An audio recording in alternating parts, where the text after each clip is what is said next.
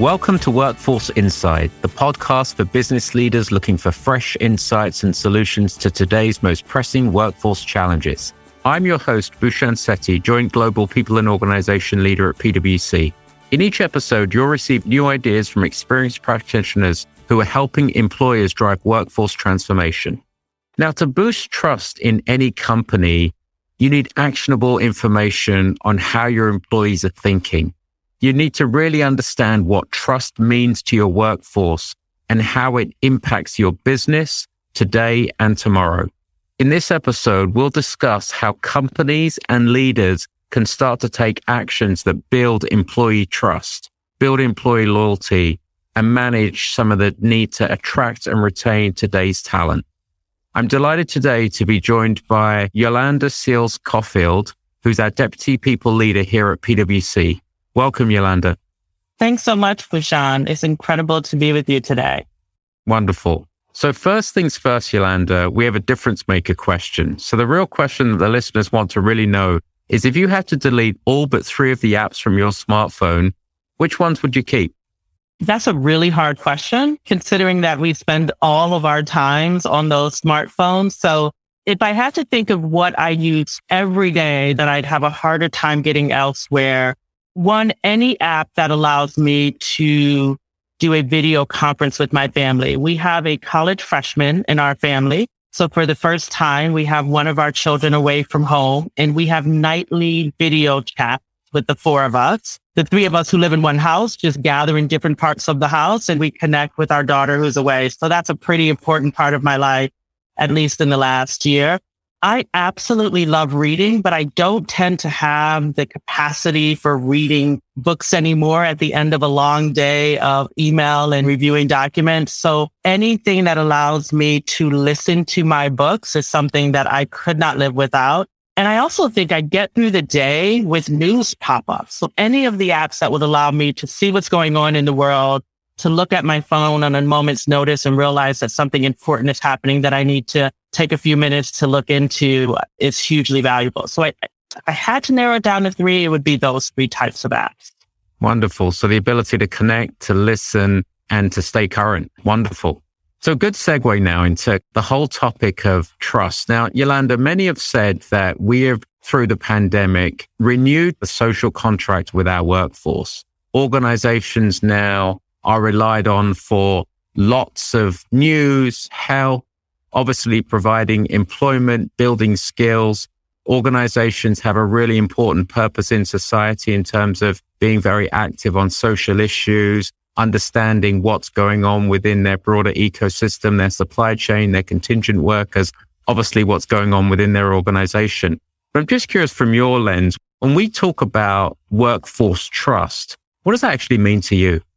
Workforce trust today means something very different than it would have meant to me five years ago. Five years ago, I would have said workforce trust is about providing people with an, a place to do what they love, an opportunity to be successful, and an opportunity to perform and to excel in the way that's meaningful to them and balance their lives.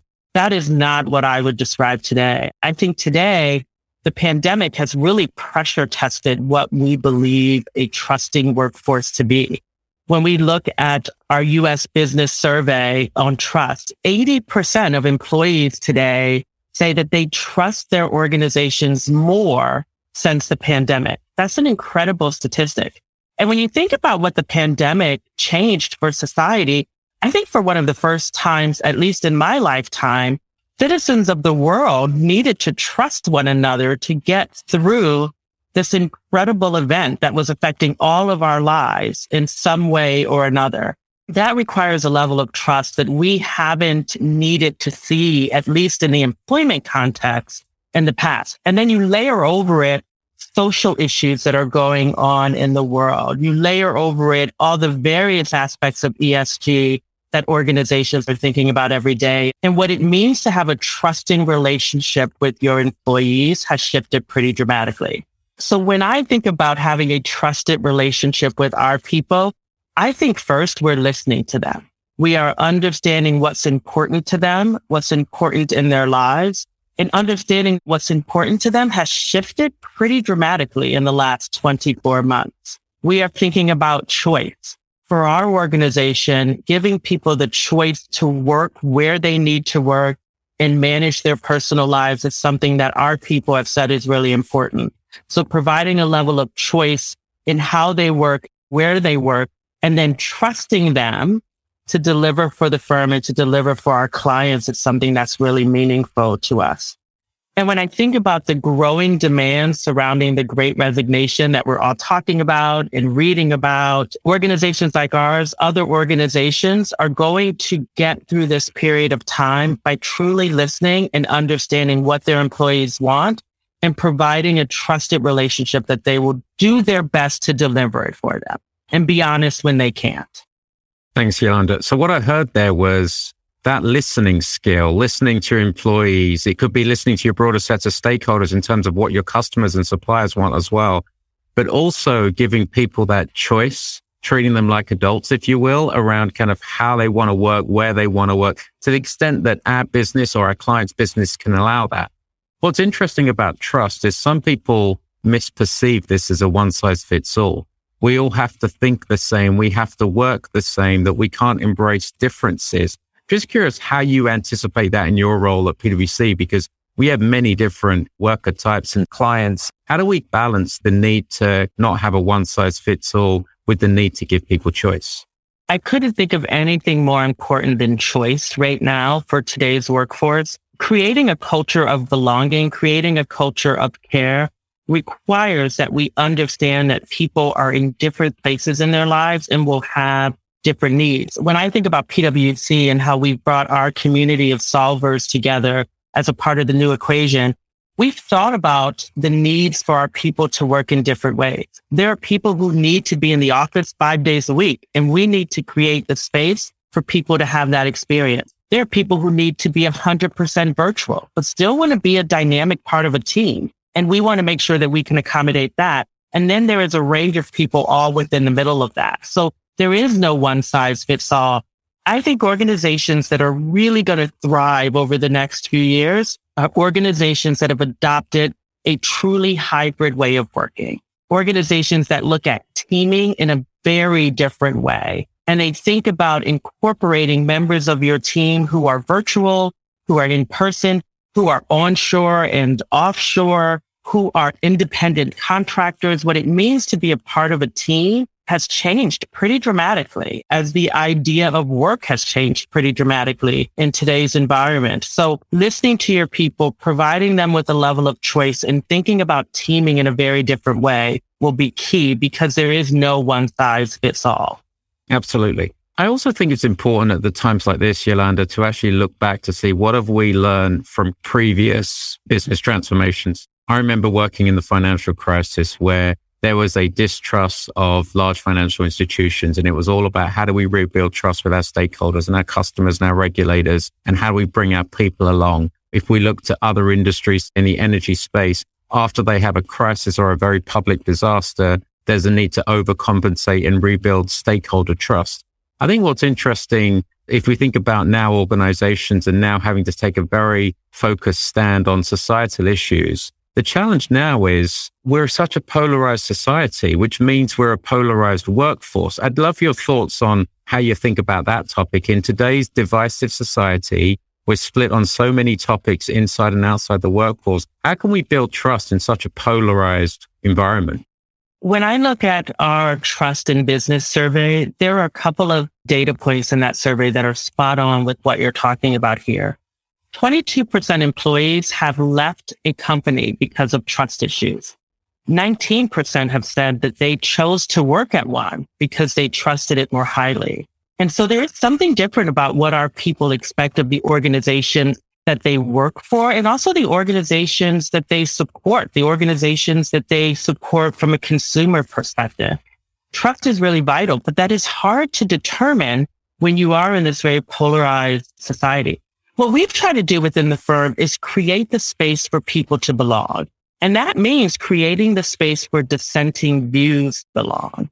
And so we've tried to have candid conversations. We provide the space for people to come together and have some of these difficult conversations, have these tough dialogues about issues that are important not just within our four walls, but that are important in society and create respectful space for people to disagree.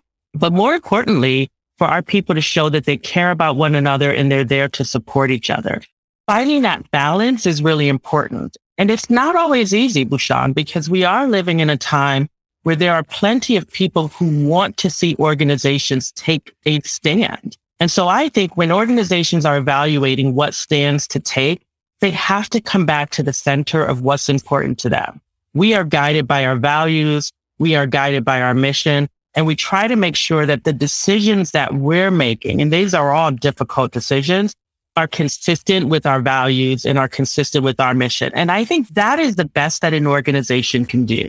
And they can do it with humility. They can acknowledge that they don't have all the answers, that they may not even have the right answer, but that they're going to operate in a way that is respectful of their culture and that is consistent with their values as an organization. Yeah, it's a great point. So the candor and empathy, not having a one size fits all. And what I heard is a healthy dose of humility and transparency. We can't seem to solve everything, but being able to listen and enable dissenting views is important. So if we shift gears and look forward, a number of businesses are going to be focused on transformation this year, whether that's a digital transformation, changing business models, thinking about supply chain. We know from our experience at heightened times of change in organizations, sometimes trust can be amplified. Sometimes trust can be actually broken. Employees are much more anxious about, do I trust the firm to invest in me? Will they enable me to build new skills for my future employability? So I'm curious when you think about this in heightened times of change, what are your lessons learned around how we can make sure that we're continuing to build and not erode trust from a workforce? We have this extraordinary opportunity in front of us to re envision the world of work. What it means to work, what it means to go to an office every day, what it means to engage as a team, has changed pretty dramatically in the last 24 months. And while COVID has been a very difficult time for our country and for the world, quite frankly, there have been some incredible lessons that we will take away from this period of time. And so as we reimagine what it means to work differently, I think flexibility is something that we'll think about very differently we've been on a flexibility journey for a long time. I think about what it means for this transforming world and what it means in particular for the transforming workforce. I would be focused on engaging. We are setting some really clear priorities and preferences about the workforce and it's changing. And there is no better way to understand what that means than to engage with your people. Talk to your people, bring them together in focus groups, survey your people, show them that you're really listening and interested in what they believe the future of work looks like for them and what this means for their ability to balance what's important to them outside of work.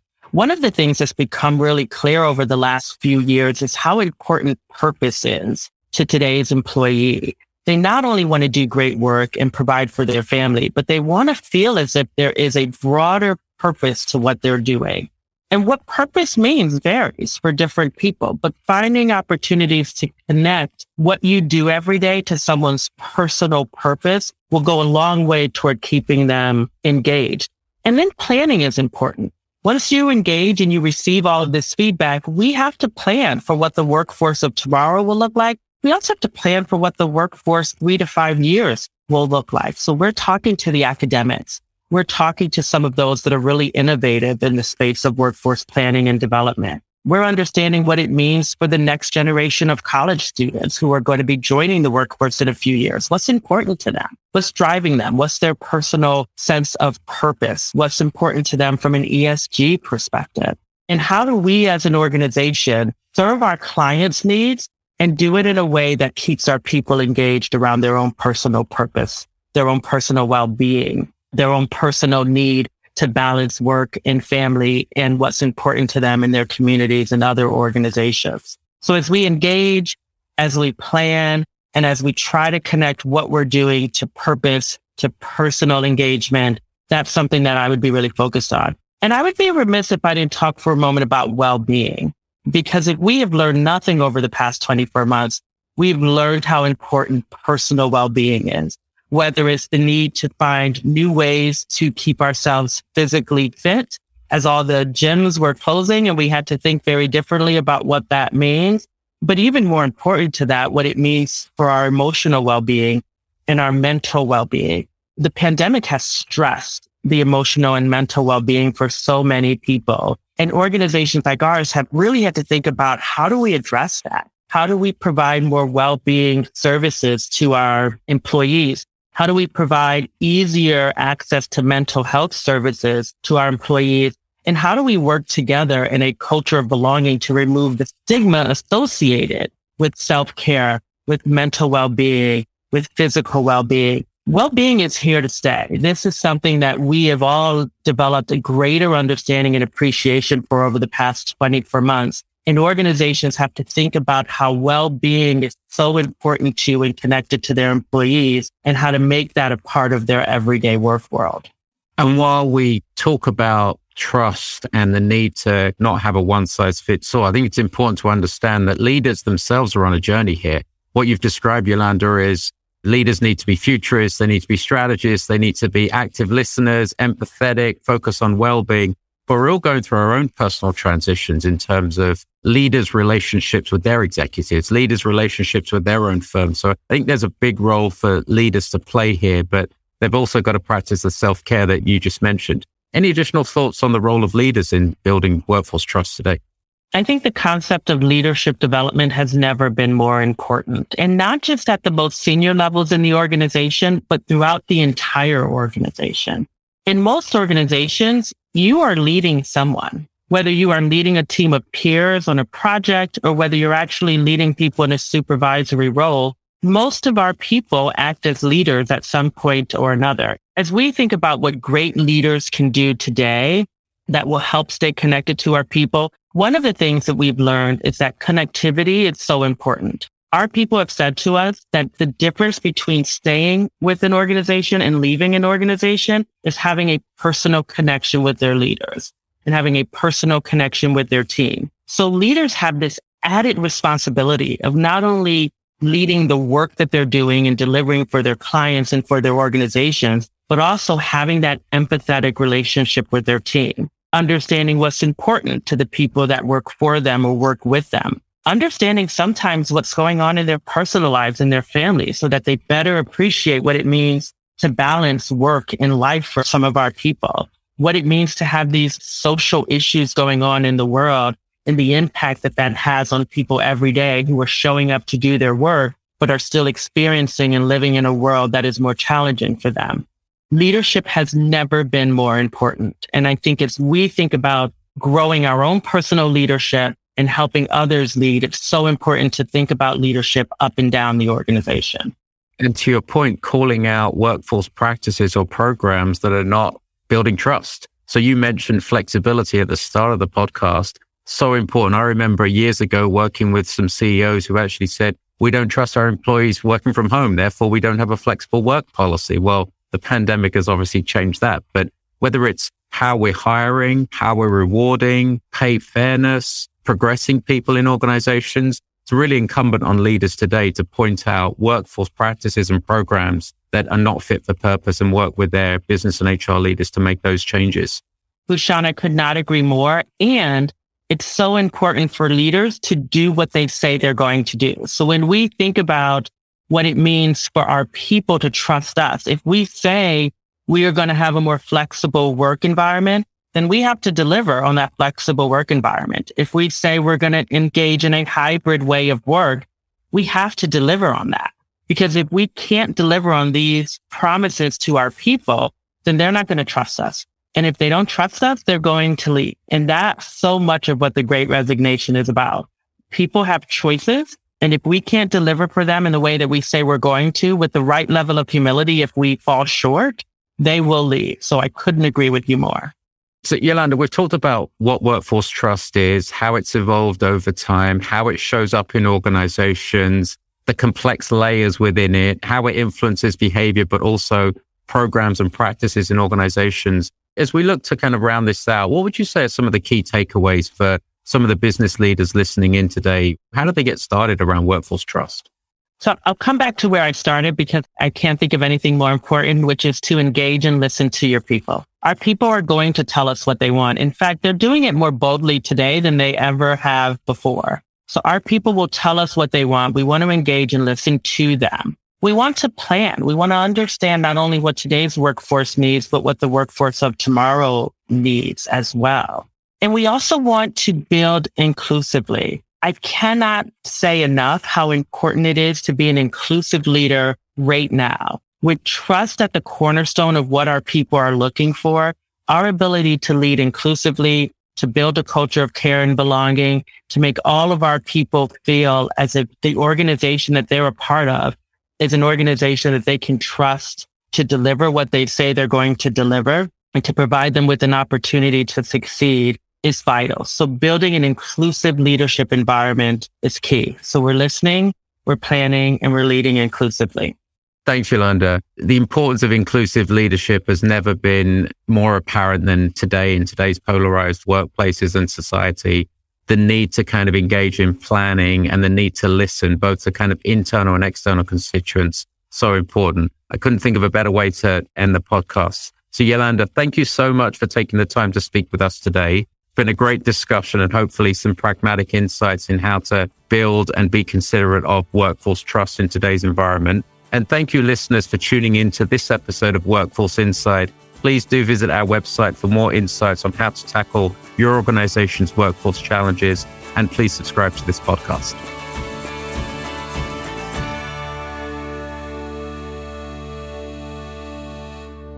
This podcast is brought to you by PwC, all rights reserved. PwC refers to the U.S. member firm or one of its subsidiaries or affiliates, and may sometimes refer to the PwC network. Each member firm is a separate legal entity. Please see www.pwc.com/structure for further details. This podcast is for general information purposes only and should not be used as a substitute for consultation with professional advisors.